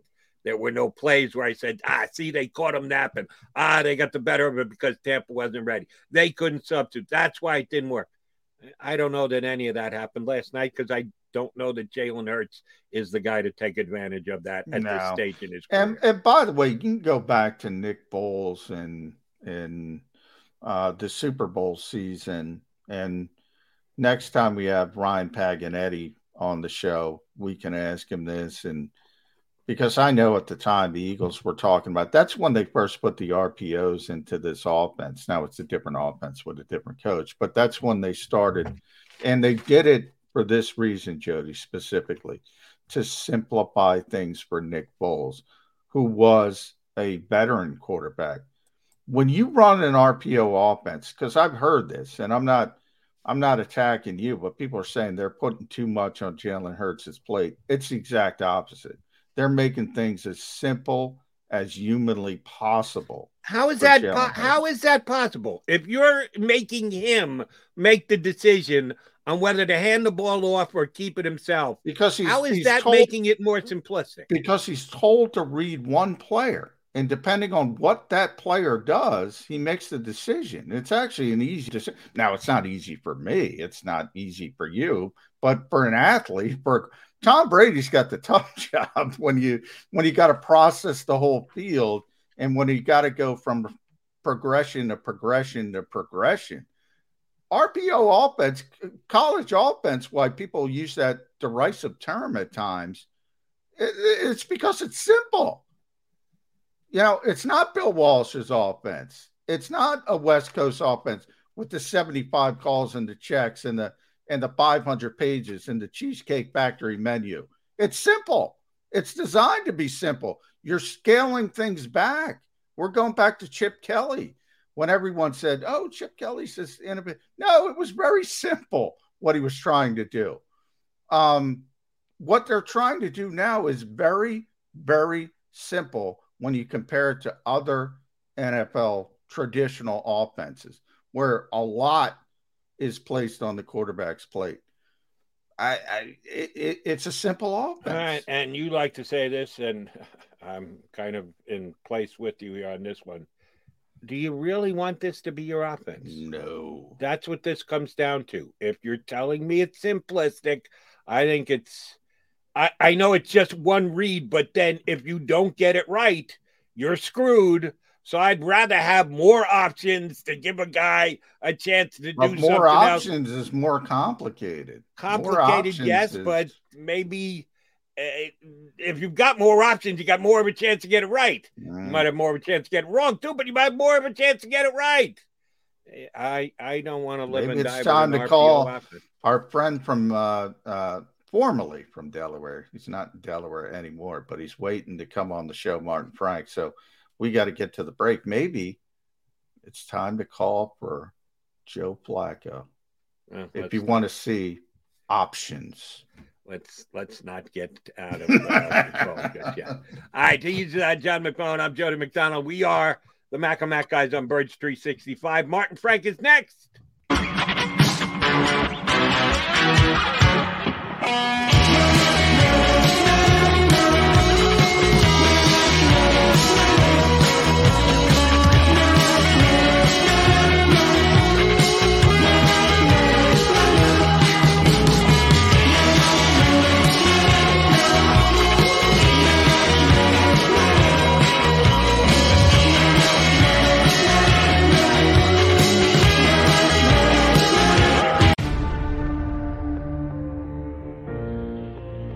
Comes to the fight against insurance companies, large corporations, and the healthcare industry, injured victims are always the underdog.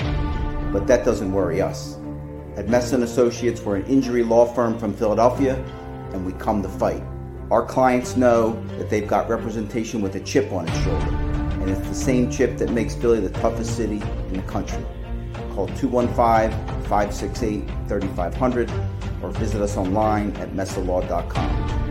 Messa and Associates, toughest injury firm in Philadelphia. At Stateside Vodka, every new customer gets the world's best rocks glass. Free.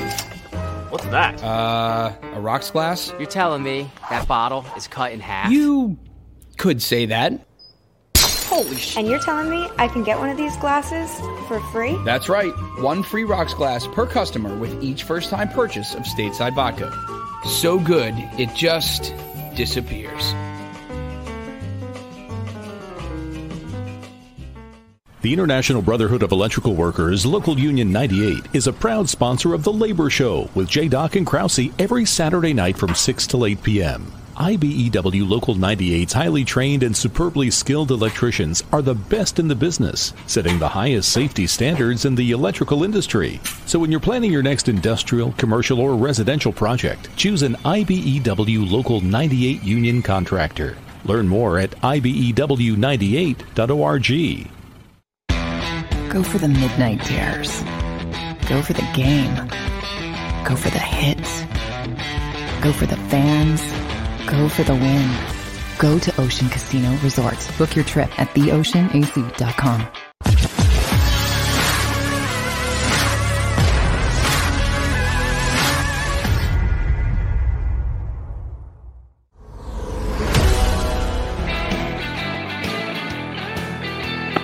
We are the Mac and Mac guys here on Bird 365. We are joined by one of our compatriots, one of our buddies, one of the guys we enjoyed talking to greatly, John just said he's not a Delaware guy anymore. I maybe moved over to borderline a little bit, but he's still writing for all He's the Delawareans yeah. these days. Yeah. Martin Frank joins us here on Birds 365. How are you, Martin? Good. Good morning. How's everybody doing? Seems I like that energy, Martin. Thanks for getting up early uh, with us. Gave you the extra hour uh, uh, sleep. All right, where do we start? Uh, the choke tag is on this game. What it, what was your your first framework? Do you get to the offense first? Do you get to the defense? I can't get to the defense, which was bad. The time of possession, the constant zone coverage, but the offense was so bad I can't even get to the defense.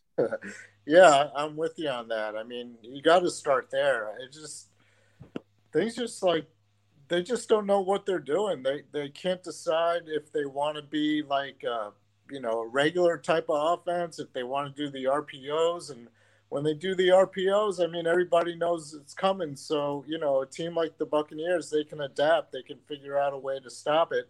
And, and force Jalen Hurts to like be a pocket passer and beat him that way, and you know he couldn't do it.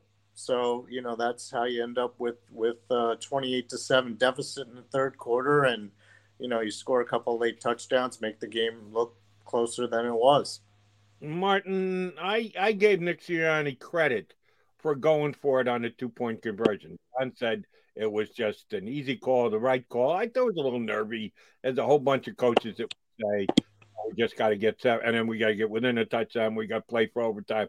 If you don't, then you got to get it the second time. I thought there was some guts there. Not, oh, oh my God, can't believe he tried that. Now, if he'd gone onside kick afterwards, I would have said that would have been real gutsy, but he didn't. He went for the two point conversion. Yeah. My social media last night, because I gave him credit for it, a mixed bag of yes, good job by Sirianni. No, it was an easy call. What the hell are you talking about? And my personal favorite, he was going for the cover so that the Eagle fans would be annoyed with him that he got it down Uh. to six when the spread was six and a half. Uh, What was your take on Ah. the two point conversion? I think like when you're down 14, like a lot of teams are doing that late in the game now, and I don't necessarily agree with it. I like when you're playing at home, like you know the Eagles are playing at home, they're down 14. You know, if you go for the tie, you know you're at home in overtime. I mean, granted, you have to make sure you get the ball, or at least they don't score. You know, if the Bucs get the ball, they don't score a touchdown on the first possession because then you never touch the ball. But you know, a lot of teams are doing that. It's kind of like with the analytics dictate Yeah. like you know if you get to within six um, then you win you win the game the next time you score a touchdown provide you kick the extra point and and if you don't get it you're still down by eight you're still within a score Yeah. and you have to get the two point conversion And by the way, Doug Pederson created that. Doug was the first to do it. Ryan Paganetti, uh, friend of the show, he Yeah. was the one who advocated that. Now it's kind of, I'm not going to say it's second nature, but as you mentioned, a lot of teams do that now. And it puts tremendous pressure on the team in the lead. The problem is the team in the lead had Tom Brady. Tom Brady doesn't care about pressure. So yeah they went right down the field and they could have scored again, but they didn't punch it in. yeah Uh, what the uh, better should have been really yeah, exactly. The bet, the only the only people upset were the bettors. So let's talk about that defense. Adam Schefter is taking some hits this week, so I'm going to give him some positive. He tweeted out this 112 times, Martin. Tom Brady has thrown 40 or more times in his NFL career, which it began, I think, you know, his social security number is in Roman numerals. So let's just say he's been around for a while. Um, first time he's ever thrown 40 passes had a completion percentage of over 80%. Hmm. Too much zone. What, what, what, what is it, it, am I overreacting? Uh, Is this team what what they just sit back and it's death by a thousand cuts. Yeah, that's that's their mo. It seems like you know, if you're going to beat the Eagles, you're going to have to go on a 12 play, 13 play type of drive, up like five or six minutes, because their their logic is, you know, the more plays you have, the more chances you have to make a mistake. Now we kind of saw that uh, on Sunday against the Panthers. I mean, you know, Sam Darnold threw three interceptions, but I mean the Panthers were moving the ball. It's not like the Eagles were stopping them. And then, you know, all of a sudden he throws an interception. The Eagles have the ball back. They go down and score. They come back from a 12 point deficit. Well, Tom Brady is not going to make a mistake. I mean, the Buccaneers offense is, is just too good. So it's kind of like pick your poison. You know, do you want to go single high safety um, and then, you know, have Brady beat you over the top with Antonio Brown, with, with Mike Evans? or you know cut you underneath with Chris Godwin. I mean, there's so many ways they could beat you going that route. So I think they just decided, you know, the best the best thing to do is is try to get, you know, try to hope that Tom Brady makes a mistake or maybe Leonard Fournette fumbles the ball or something like that. Create a turnover that way, and you know. Brady's much less likely likely to make that kind of mistake than a guy like Sam Darnold was last week and you know that's how the Eagles lose. I mean, you know the uh, the Buccaneers had the ball for what forty minutes, just about forty minutes. Yeah. Yep. Just and, under. Yeah. Martin, I, I saw that I saw this on your social media, and I want to follow up with it because I think it's a good point. Eagles defensive line last night supposed to be a rotation. Everybody in the, NFL rotates their defensive linemen. I think that's overstated and maybe overdone but it does stand out when it happens. And Eagles kept their four starters on the field for a big percentage of the game. Are they that good? Do they have that little faith in their backups? Why do you think all of the Eagles' defensive linemen were on the field for basically 80% of the time or more? Well, I think what, what you're also seeing is how much they miss Brandon Graham because they did have more of a rotation when Graham was in there because then you know you have Josh Sweat and Derek Barnett kind of going back and forth and everything like that. But I mean, it's just there's just a big drop off between those four guys. I'm talking about Sweat, Barnett, um, Fletcher Clock, Cox, and Javon Hargrave to the other four guys. You know, Milton Williams has been kind of overmatched as a rookie. Tarron Jackson got in for a few snaps. I mean, he's he's overmatched. Hassan Ridgeway doesn't really do a whole lot. Ryan Kerrigan's been kind of a disappointment. I think he only played like 21% or something like that. I mean, I don't even think he has a tackle yet this year. Um, it's just, no, he got one. He got one in Carolina. He had that tackle for a loss. I'm remember? Surprised they didn't stop yeah. the game. And I mean, you know, there's just such a huge drop off from the top four guys to you know the guys who would be quote unquote rotating in that you know you just can't use them. I mean, the only time you can use them is when yeah. Fletcher Cox is about to pass out or you know needs a break here and there. Um, you know, same with the other guys. I mean, Javon Hargrave came out for a few snaps because I think he got hurt, but he was back yeah. in there. I mean, you know, there there just isn't much depth back there anymore you know, after Brandon Graham got hurt and was lost for the season. And that's just how it is. I mean, you want to have depth, but then when you have to use depth, then you don't have the depth anymore.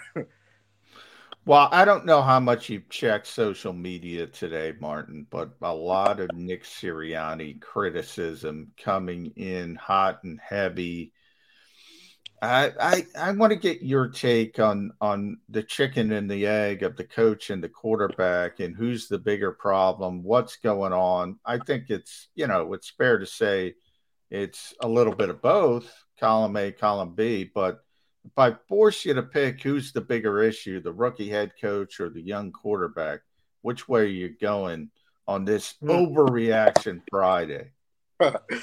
well, I mean, it definitely is both, but I think you have to include a, a, third factor, and that's kind of up above Nick Sirianni. I mean, if this was so outrageous, you know, the way the Eagles are playing and, you know, not using Miles Sanders and everything, like, wouldn't Jeffrey Lurie at this point say, hey, what the hell?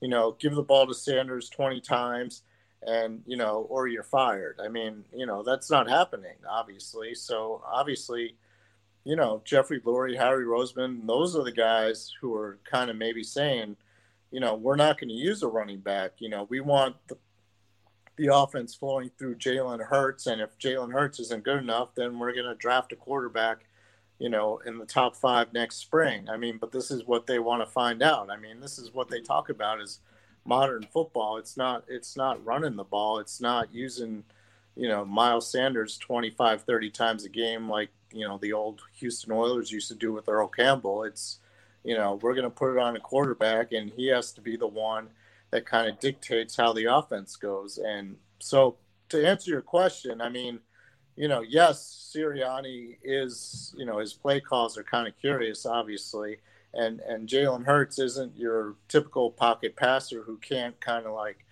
overcome the fact, you know, once once defenses are figured out to stop to stop him in in the RPOs. I mean, he's not good enough yet to show that he can beat them as a pocket passer, but I mean, this is all part of the Eagles finding out what they have in, in a quarterback and whether they need to get another one. And I think that all comes from up top, to be honest with you.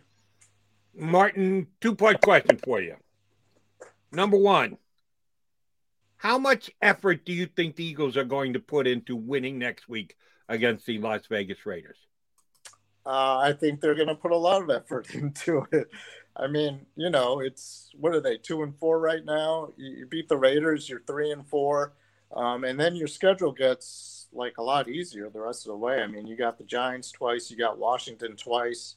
Um, you know, the Saints aren't very good. Um, you know, they're up and down, I guess. Uh, the Chargers are good, but you know, there's still a chance to get to like eight or nine wins. If you get to eight or nine wins, maybe you have a chance at a playoff spot. I mean, I think Dallas is going to run away with the division and everything, but I mean, you know, getting that third wild card is now the question. So, so yeah, I think they're going to put a lot of effort into beating the Raiders. Glad to hear that. Um, then, if that's the case, how do you even consider trading Zach Ertz this week? Because you are a better team with Zach Ertz than without Zach Ertz. If you're going to just trade him for a draft pick, which isn't going to help you win any games this year, I can guarantee you that. Bold prediction by Jody McDonald any draft picks acquired this year will not help win games in 2021. Uh, and number two, if that's the case, you're trying to win after last night's poor performance by the Eagles' offensive line. It was pretty damn bad. Jalen Hurts almost he, he could have sued for non-support. I thought he was going to be sacked about eight or nine times. He only got two. It could have been a hell of a lot worse. Would you move Mailata back to left tackle put Driscoll back out at right guard, get Dillard off the field, put Herbig in. I think that's your best offensive line alignment. They wanted to get one more look at Dillard. One okay week, one really bad week. Okay, I've seen enough. Time to move on. If your main focus is to try and win next week against the Raiders, I'm getting Mailata back to left tackle where he belongs. How about you? Um, I can say I would say you can do all of that and still try to win. I mean, you could trade Zach Ertz, get a draft pick for next year, and still try to make a push for the playoffs. I mean, if Dallas Goedert is your tight end for the future, then you got to let Dallas Goedert play and show that he is the, the tight end for the future. And as far as the offensive line, I mean, Dillard was a number one pick. Um, you got to find out if he's the guy. I mean technically, yes, this is his third season, but he only played four games as a rookie. He didn't play at all last year. So, you know, the jury is still kind of out on him. And, and you want to find out if he's your guy. If he's not, you know, you eventually you move Mailata back. You know, as soon as Lane Johnson's back, you move Mailata back to left tackle and, and Dillard's on the bench anyway. But I mean, as long as Lane Johnson is out, then you know why not find out if Andre Dillard could play? I mean, he's got more of a get that look on on Jody's face. He's got look more of, of a potential future than than someone like Nate Herbig. You know what Nate Herbig is? He's he's yeah. a backup guard. I mean, if he's in, then obviously your starter. Oh, see, now I'm going to get mad at Martin the same way I got mad at John.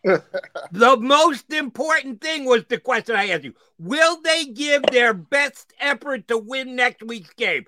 not find out for the future, not accumulate draft assets. Put the best team on the field that gives them the best chance to win the game next week. Yeah, Zach Ertz has got to be in the lineup, and Andre Dillard needs to be out of it. If you're trying they, your best to win that Andre game, Dillard's that's better. what you must do at both of those positions. See, I, I would say yeah. that they're better with Andre Dillard and Jordan Mailata at the tackles than they are with Jordan Mailata and Jack Driscoll at the tackles. I disagree. Okay. Well, yeah, they they like Andre. Uh, they don't want Nate Herbig on the field. They do everything possible to keep Nate Herbig. I don't necessarily think that's fair because I think Nate Herbig played pretty well. But from their perspective, they're trying to win the game by putting Andre Dillard out there, Jordan Mailata. They're trying to get the best five on the field. That's what they think their best five is. But I want your prediction. Yeah, but Mark. one of their best five, sorry to interrupt you, John. One of their best five is playing woefully out of position. Jordan Mailata I has don't think not he's been good well. at right tackle. Two weeks running, he's been playing that position. He has not been good. We know what he is at left tackle. We're seeing what he is at right tackle. You're playing him out there. Driscoll was better the one week he played right tackle than Mailata either of the two last weeks. Yeah, I'm not going to agree with you there. I mean, I think Jordan's fine at right tackle. He admitted he's got to get used to some of the body mechanics, Yeah. and it's a it's a work in progress. But he's played right tackle before. He's good at right tackle. Nothing against Jack Driscoll. Dick Sirianni loves Jack Driscoll, but mm-hmm. I mean, Jack Driscoll isn't Jordan Mailata, even And- and even at right Driscoll- tackle. At right tackle, he is. as a guard than Nate Herbig is. I mean, I I, I don't think Yeah. Driscoll played that badly. I mean, I think I think they like him better than Nate Herbig at guard. And I think ideally what you would want is you would want Andre Dillard to be good enough where he could go over to the right side and play Yeah. and leave Yeah. the left tackle. Ideally, what you want is Lane Johnson at right tackle, Yes. Jordan Mailata at left tackle. Exactly. Ideally. But I do want your prediction. I want to shift to Zach Ertz because we've been through this before, Martin. Yeah. Seems like a rerun to me. Uh, it's supposed to be the new TV season. We were talking about new shows. I need to watch some new shows. I'm way behind on my Netflix queue. Too much going on with the NFL, but we've seen this with Zach Ertz. We've seen the emotion, and it certainly seemed as he was walking on the field, the Eagles vice president of security, Dom DiSandro, little tears. Certainly, Jay Glazer's reporting, maybe Arizona, maybe Buffalo. Is Zach Ertz going to be here next week? Never mind by November 2nd. Next week, I mean Sunday, uh, next game against the Raiders. I mean, I think he is. Uh, it's just, you know, if, if Howie was looking for the right offer for Zach Ertz, I mean, it would have come by now. And, you know, if if you're gonna like, if if he's still on the team after the trade deadline, I think they're willing to let him go as a free agent. I mean, I, I just.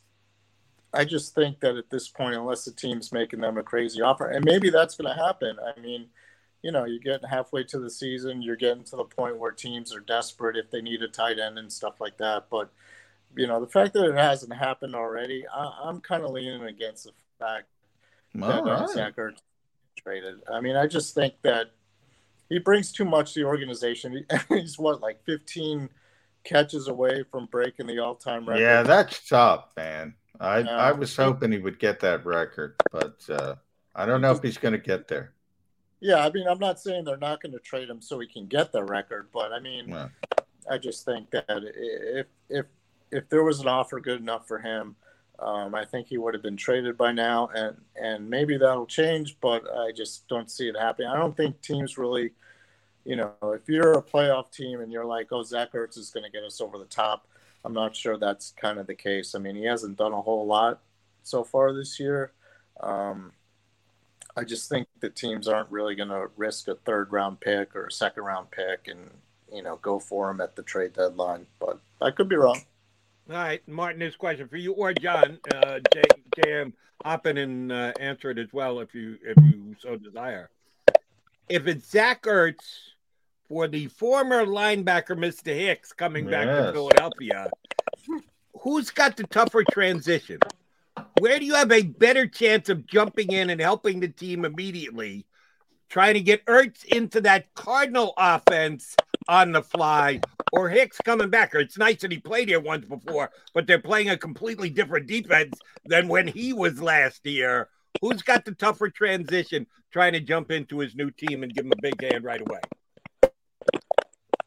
Um, I think Zach Ertz would have a pretty easy transition going to Arizona. I mean, with with Kyler Murray and everything like that. I mean, they've got a pretty loaded offense and everything, and they got a coach who, um, you know, he likes to throw the ball around. He likes to spread it out and stuff. I think he would. I think after like a week or two, he would be able to find a, a niche. I don't think Jordan Hicks is is the answer at linebacker for what the Eagles are looking to do there. I mean, they want Eagles want guys like Davion Taylor who can who can run all over the field. I mean, They just want Davion Taylor to be smarter, better, um, and and understand you know how to play. But I mean, those are the kind of linebackers they want. They want like the hybrid safety type of guys who can cover, who can tackle, and everything like that. So Davion Taylor is more their type of linebacker than someone like Jordan Hicks. I mean, I, I don't see that working really well if Hicks were to come back. I mean, I don't see him being like an every down type of guy. I just don't see how that would that would benefit the Eagles. I mean, it, it wouldn't be a long term move, that's for sure. I don't think Jordan Hicks would be, you know, the middle linebacker for the next three or four years. I just I don't think he's much better than what they have, to be honest with you. And I know what they have isn't great, but I think they really want Davion Taylor to kind of grow into that role, be the you know, be the kind of guy who can do everything at linebacker, and he still has a lot to learn, obviously, but he has the talent, he has the speed to do it. Well, let's talk about Davion Taylor, Martin, because he's getting on the field a little bit more. Yesterday, it was 49% of the defensive snaps. Let's just play this guy 100%, man. It's better than what is out there. I think Alex Singleton is okay, but too many issues as far as uh, athleticism and what you just talked about, sort of that hybrid, what they want. Uh, Genard Avery played a lot yesterday. They, they played okay, except for the taunting foul. Um, Eric Wilson has essentially been benched. Um, when do just go pull the trigger? See what you have in Davion Taylor. Yeah, I think they're definitely headed in that, that direction. I mean, thing you got to remember with Davion Taylor is he missed most of training camp because he had yeah. the injury, the calf injury, and I think lingered into the season. But I think, I think that's what their plan was. I mean, from from the get go, is they wanted to play Davion Taylor more, and and I see, you know, obviously what you're seeing from Eric Wilson hasn't been that great. Um, so I think as the season goes along that's exactly what's going to happen. I mean, Davion Taylor's going to get more and more playing time, and he's going to have to learn on the fly. I mean, you know, there were things that Tom Brady did last night that kind of exposed him, too. Yeah, you know, teams will take advantage of that until Davion Taylor figures that out. But you know, he's got the speed. I mean, that that kind of makes up for some of his shortcomings. He just has to get the experience, and I think he's going to get it. All right, Martin, I need to tax your memory a little bit here. I just moving it back 12, 14 hours, whatever it was. Um, on the Tom Brady pass that was or wasn't intercepted, I went through my DVR six minutes and 10 seconds from the time the ball hit the ground until the referee looked in the camera and said, uh, an incomplete pass on the play. What did you do during those six minutes and 10 seconds? I feel badly now because I could have gotten in 20 push ups, 30 sit ups, maybe cooked a hot dog.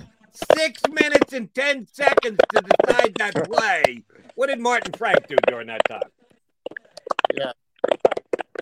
Uh, I'd like to say I took a nap, but uh, I don't know. I, I kind of looked at replay for a bunch of times.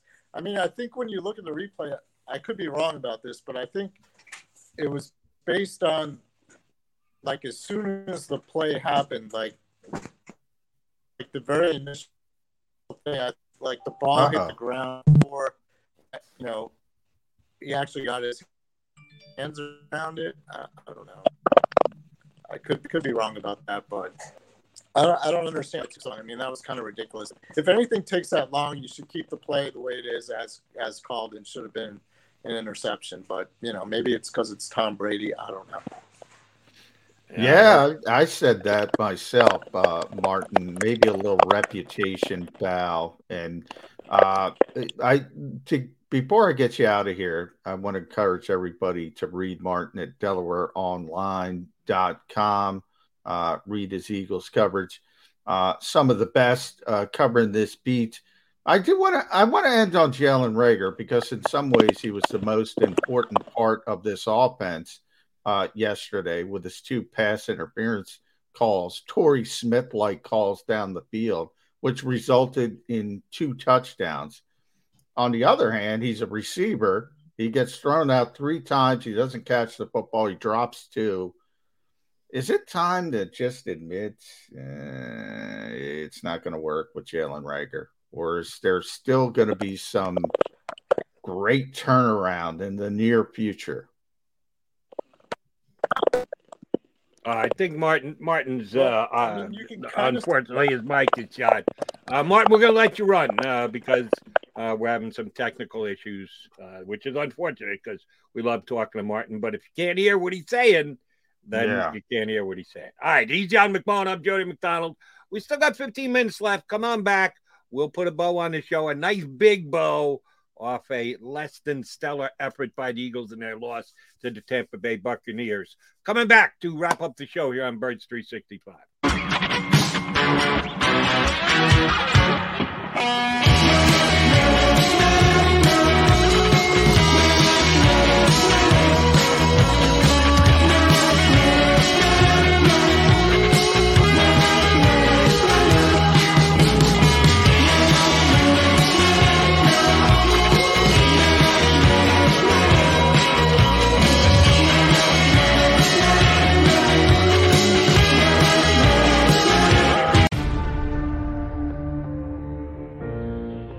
When it comes to the fight against insurance companies, large corporations, and the healthcare industry, injured victims are always the underdog.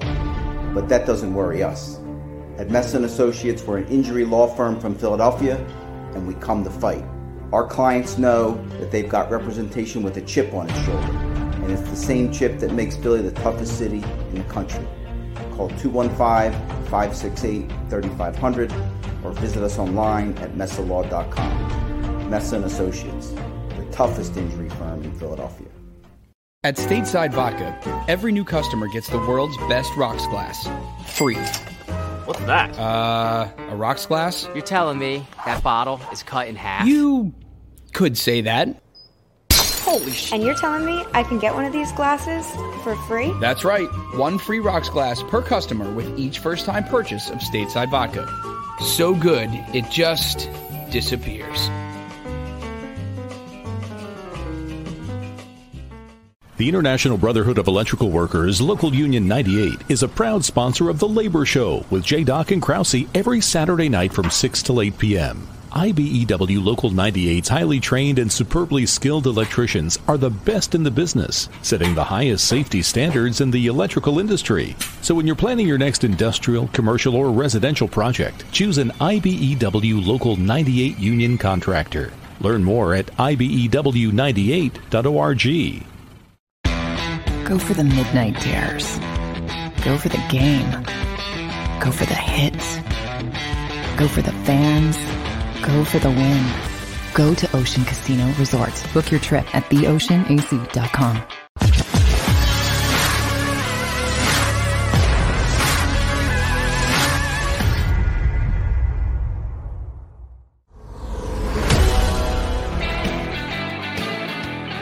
Mac and Mac guys, final segment on a football Friday, a failure football Friday, because the Eagles failed to win last night at home. And John didn't think they were going to win before the game was played. I didn't think they were going to win before.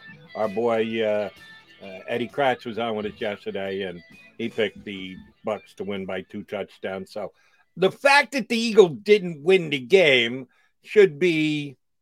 Mm, a, well, I don't even want to use the word annoying should be should have been expected. They're a better team, and not every time in the National Football League does a team with the more talent and a better roster or in the better position or the better coach or the better quarterback. They don't win every game, but they win their fair fair share percentage of games, and that was surely the case last night. Uh, so the Eagles hung in. The final score made it look closer than the actual play on the field was. John and I both used the word dominant at the top of the show. It was a dominant performance by Tampa yesterday, uh, and the Eagles kind of gritted it out to stay as close for as long as they did. But then again, if the Bucs wanted to score late, they probably could have. They could have won by nine. They could have won by 13 if they wanted to.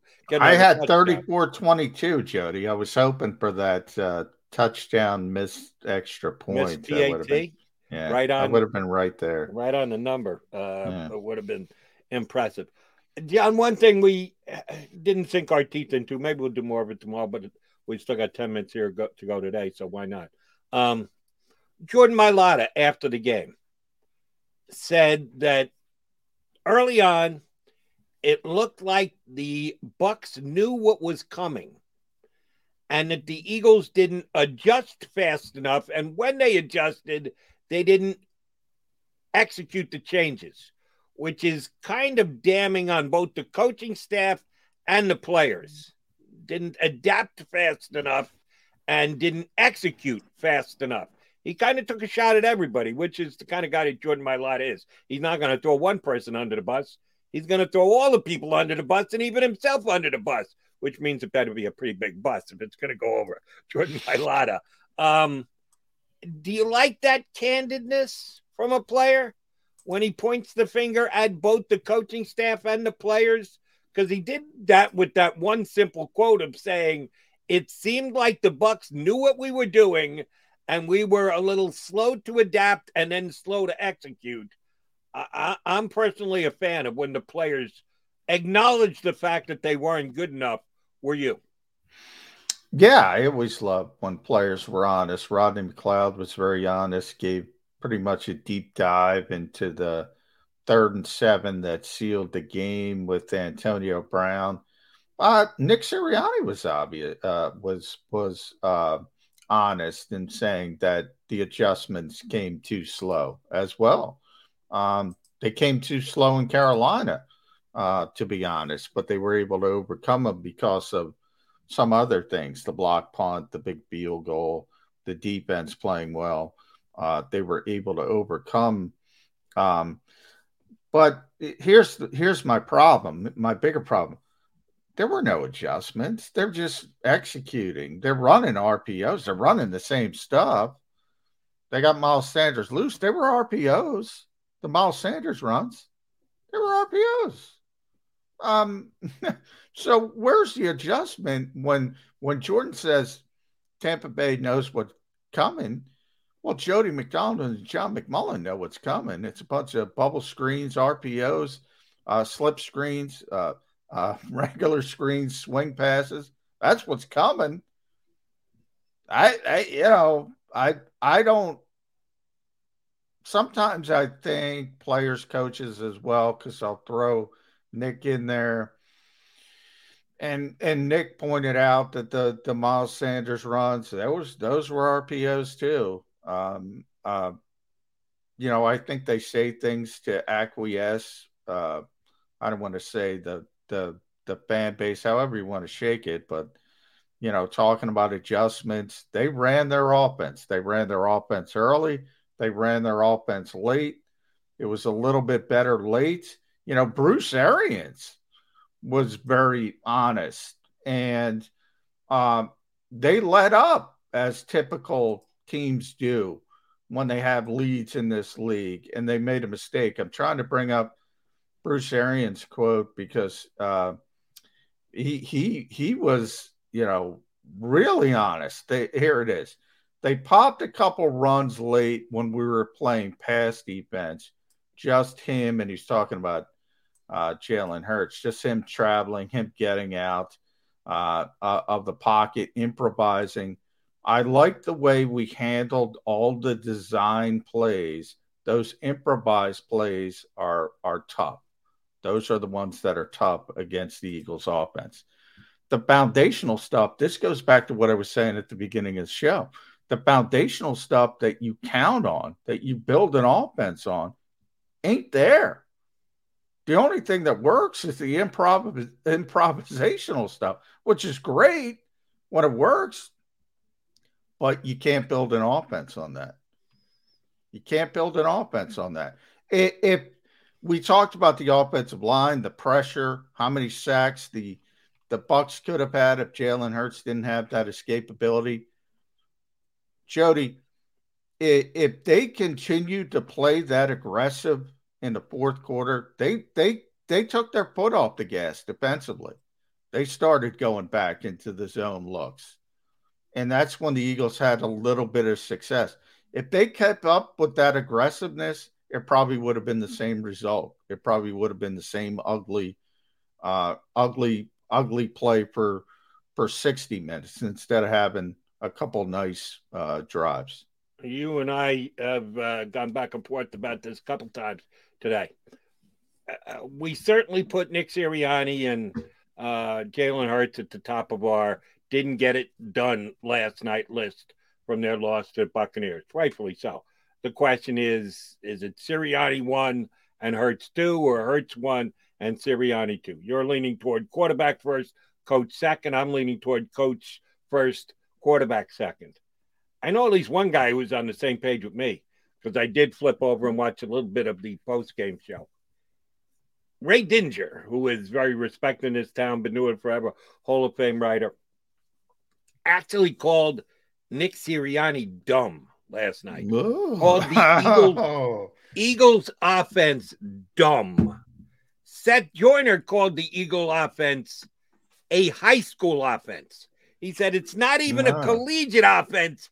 It's it is a, a college offense. I offense. disagree with it. It is a college offense, but I I hear. I, He he went he went all the way back to high school. He said college offenses are a little too uh, difficult for the Eagles to run.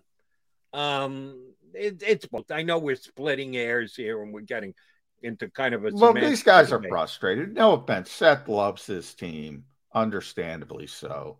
Um, Ray loves this team, understandably so. I do not love this team. I I don't dislike this team. I pride myself on my objectivity. I don't care if they win. I don't care if they lose. I do think people get too emotional at times. Nick Sirianni knows what he's doing. I think he he there's a lot of things I've criticized him for. I I think, you know, he creates these Seth Joyner moments with his high school mentality and put, you know, high school Harry, blah blah blah. Always talks about his his brother uh, coaching on the college level, his dad, you know, he comes across with the t-shirt slogans. This is high school stuff. This is college stuff. He brings on this stuff himself. He's trying to protect the quarterback. The quarterback can't run a traditional offense. It drives me crazy when people say, run what Tom Brady does. It would be uglier. It would be uglier if that's possible. I know I can't prove it. I can't prove it.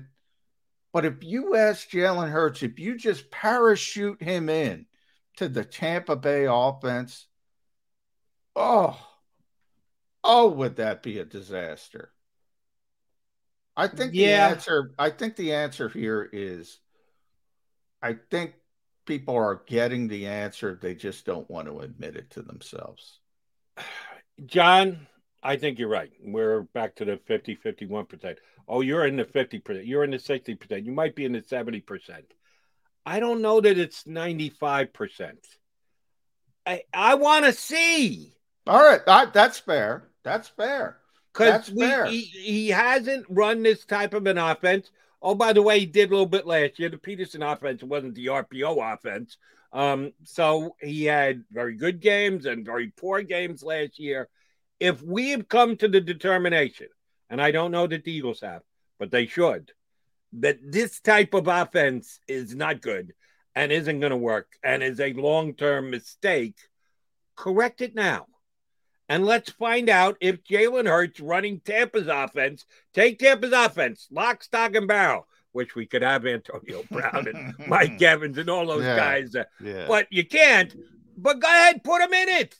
Let's find out since we're going to trade that- Zach Ertz anyway and not really put our best effort to win games this year. Let's go ahead. Let's get into the, the uh, under the microscope and find out if he can or can't play, not speculate. And you can have a really good feeling about it. And you're probably right. But let's find out. Let's actually put him in it and do away with the RPOs. That's fair. I and uh, that is completely fair, and I've argued that. I I said if you remember early in the season when they weren't throwing the football over the middle of the field at all, I said you got to take the shrink wrap off. You got to figure out what you have with this quarterback. I'm just saying, I I would love to see it as well because I think I've proven right. Um, I think he's trying to protect the quarterback. I think that's not in his mindset, and I can't blame that on a coach. I I I will never blame a coach for trying to, as I always say, accentuate the strengths of a player. I think that's what Nick Sirianni is trying to do. It's not being successful. I don't know if this type of offense without um, other aspects added in, uh, watch Lamar Jackson, watch Kyler Murray, uh, who do a lot of RPO stuff, but do so much other. They need to get to that point. Um, and and maybe you're right. Maybe maybe I talk about throwing players like Davion Taylor into the deep end of the pool. Maybe it's time to throw Jalen Hurts into the deep end of the pool, sink yeah. or swim. I would be good with that because then you would at least have a better grasp on where the future of this team is. I'm kind of torn at two and four. Do I think the Cowboys are going to win this division? Yeah. If the only way the Cowboys don't win the division if Dak Prescott goes down again, which is a possibility. Uh, so you have to keep that in mind. But as of right now, they look much the best in this division. You got two winnable games the next two weeks. You lose those two, you're two and six. Forget about it. Just yeah. go ahead. Yeah, Pack it in. It. It's all over. You're not winning the division. You're not making a wild card. Feel free to uh, throw everybody out there for a test drive. There's no sense in, ooh, this gives us the slightest chance to win. Ooh, we got to do what's best for the quarterback and give him. No, just make it a test run for the rest of the year. But I can't go there yet at two and four with the Raiders and the Lions as the next two games. I, I still got to try and win games during the next two weeks, but that's just me.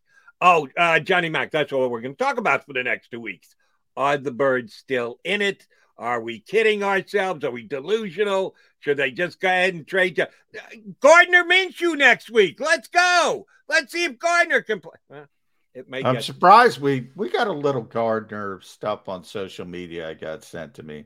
That's going to start as well if they keep losing games. Um, you get to Gardner Minshew territory, things are not going well. Well, it didn't go well last night, but we come here whether they go well or go uh, poorly. We're here for you each and every single day. After the fact, before the fact, leading up to the fact, the facts are the birds. This is Birds 365, and we will be here for you. Right back at it on Monday. JM, have a good weekend, buddy. Boy, I'm excited for the weekend, Jody. Gonna watch a little uh, James Bond on Saturday. Gonna watch some football on Sunday, and I don't have to worry about stressing over covering a game. Uh, no, you, no, can enjoy. Although I don't enjoy NFL football anymore because they ruined the sport. But I'm getting off on another tangent. Mr. Over Legislation, yes. John McMullen. Uh, Pun, I'll see you back here on Monday. Have a good weekend. Thank you, Jody. You too. Good weekend to all of you Birds fans out there. Be back here with us on Monday on Birds 365. If you missed any of today's show on the Jakib Media channel, listen to the podcast on your way home. Available on YouTube, Apple, and Spotify. For the ones who work hard to ensure their crew can always go the extra mile, and the ones who get in early so everyone can go home on time, there's Grainger, offering professional grade supplies backed by product experts so you can quickly and easily find what you need. Plus, you can count on access to a committed team ready to go the extra mile for you. Call, clickgrainger.com, or just stop by. Grainger, for the ones who get it done.